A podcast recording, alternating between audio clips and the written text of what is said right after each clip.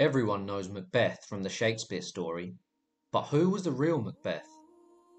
In this video, we will be delving into the life of a real king from whom Shakespeare based his writings on. Today, I will be taking you to 11th century Scotland. For centuries, Scottish clans had been waging war with each other. Then, an even greater threat came when the Vikings emerged from the sea and began ravaging their lands. Need it be said that this was a time of everlasting war, bloodshed, and death. Eventually, the Vikings would finally conquer England, and Canute the Great would become the king of all the land, ending the Viking raids and battles.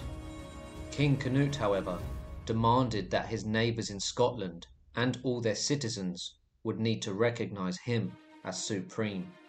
So Canute travelled north to accept the submission of King Malcolm II. Macbeth too would submit to him.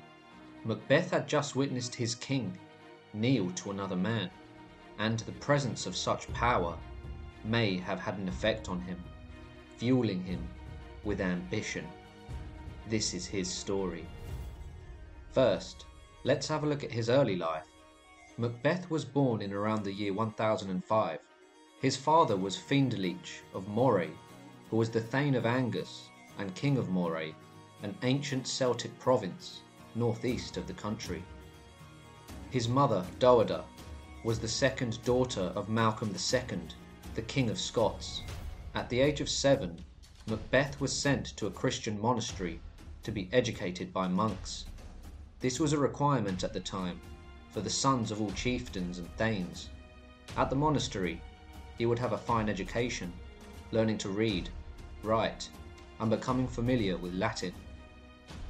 However, at the tender age of 15, tragedy would strike, and Macbeth's father would be murdered by his own cousins. The speculation around his death is that he was killed due to him being too close with the king and perhaps having his ear in many matters. Macbeth was then elected as the Mormaer of Moray.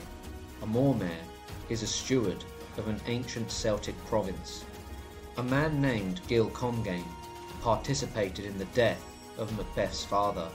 For his crime, the King of Scots arrested him and 50 of his men, who were also responsible for the killing. They were then tied to stakes over great pyres and were burned to death for murder and treachery. A young Macbeth had already endured much from a young age. He would then go on to marry Gil Comgaigne's widow, named Gruoch. It is unknown if he did this for love, or simply because the marriage would strengthen his claim to the throne as King of all Scots. Macbeth was described as tall, fair haired, and handsome. Macbeth was now a feudal lord and was the ruler of his own lands and would have a taste of power. But rumour was that a great Viking king who had conquered England was making his way north, demanding the fealty of all Scots. In 1031, Malcolm II, the King of the Scots, and all his lesser lords were summoned to pay fealty to Canute the Great, the Viking conqueror of England. Malcolm, Macbeth, and everyone else would kneel to pay homage to Canute, who was the King of England, Denmark, and Norway. This would be an astonishing show of power to Macbeth.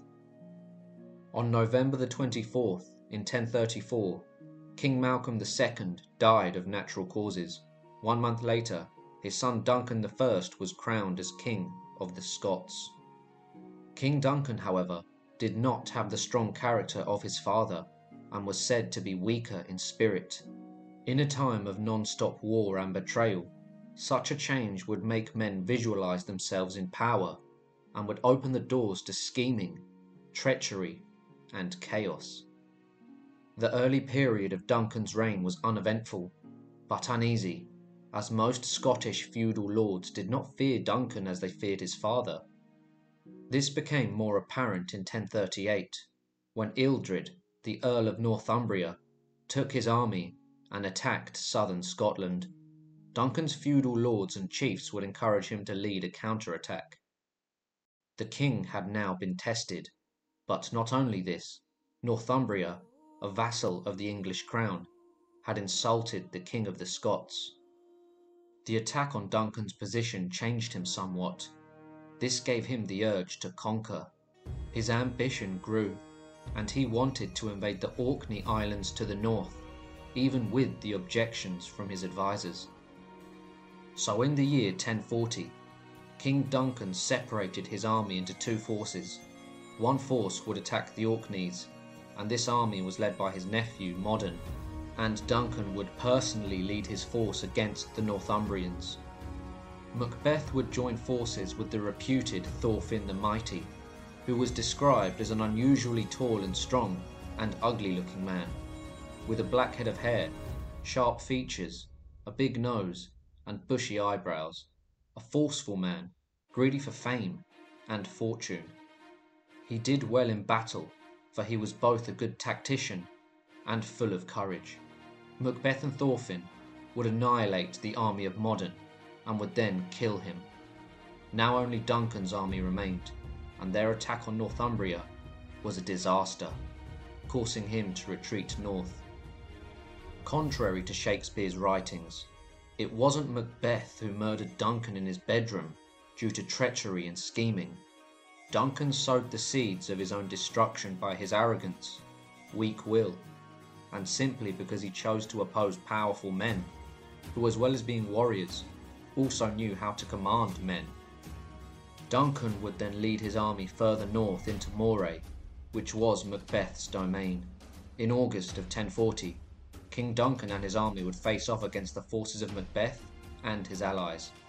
Macbeth's forces laid waste to the king's army, and Duncan was killed on the battlefield. Macbeth would then lead his army to the Scottish capital, and at the age of 35, he was crowned the King of Scotland. So Macbeth didn't take the throne by brute force. He was forced into action by Duncan and happened to overpower his army and kill him. Since he was the leader of the force and had royal blood, it was only natural that he would become king, as he was Duncan's cousin, and Thorfinn and many other feudal lords may have encouraged him to step up and become the king of all Scots. After Duncan's death, his son Malcolm would flee the country. However, Macbeth had still taken the country by bloodshed, and the ghosts of his enemies were coming back to haunt him as their memories were still very much alive in the minds of other powerful men. In 1045, there was a rebellion led by Duncan's supporters, but that was soon suppressed. Crinan, the abbot of Dunkeld, who was widely responsible for this disruption, would soon be killed, along with many more men who opposed Macbeth's rule. Duncan's loyalists, however, still lived on, as did his son Malcolm III. In 1046, Siward, the Earl of Northumbria, mustered up an army and marched to face Macbeth to restore Duncan's direct bloodline to the throne.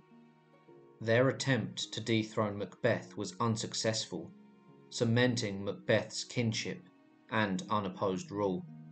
Malcolm, however, Duncan's son, still lived. After this, Macbeth would go on a pilgrimage to Rome giving much money to the poor, and donating to the church.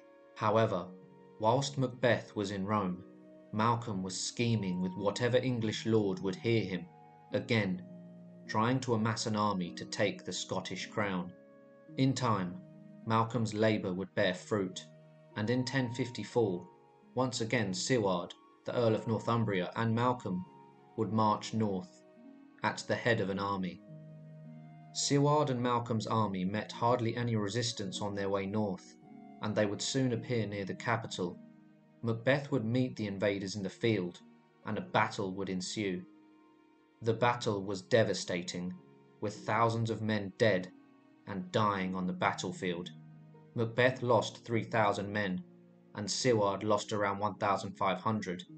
This caused Macbeth to ride north with the remnants of his army while Siward and Malcolm would take control of southern Scotland. For three long years, Macbeth and his army were under constant threat and assault by Malcolm and Siward. but Macbeth was able to resist them. Macbeth knew that soon he would have to ride to war, and that one decisive battle was necessary. However, in 1057, one of Macbeth's most powerful and closest allies, Thorfinn the Mighty, would die. Regardless, on August the 15th, 1057, Macbeth rode into battle with his army, and there he met his end. This climactic battle was known as the Battle of Lumphanan. Later, in 1058, Malcolm the son of Duncan became the High King of Scotland. Unlike Shakespeare's writings, the real Macbeth seems to have ascended to the throne out of circumstance. Perhaps ambition fueled him to accept the crown, but not many men would turn down such an opportunity. In addition, he was no tyrant. In the old sources, he was described as the red, tall, golden haired one. He was pleasant, and Scotland will be brimful from the east to the west during the reign of the furious Red One. This was the life of the real Macbeth. If you enjoyed the video, make sure to like and subscribe, and make sure you have that notification bell turned on so you don't miss out on any upcoming videos. Anyway, I'll see you all soon for another history profile.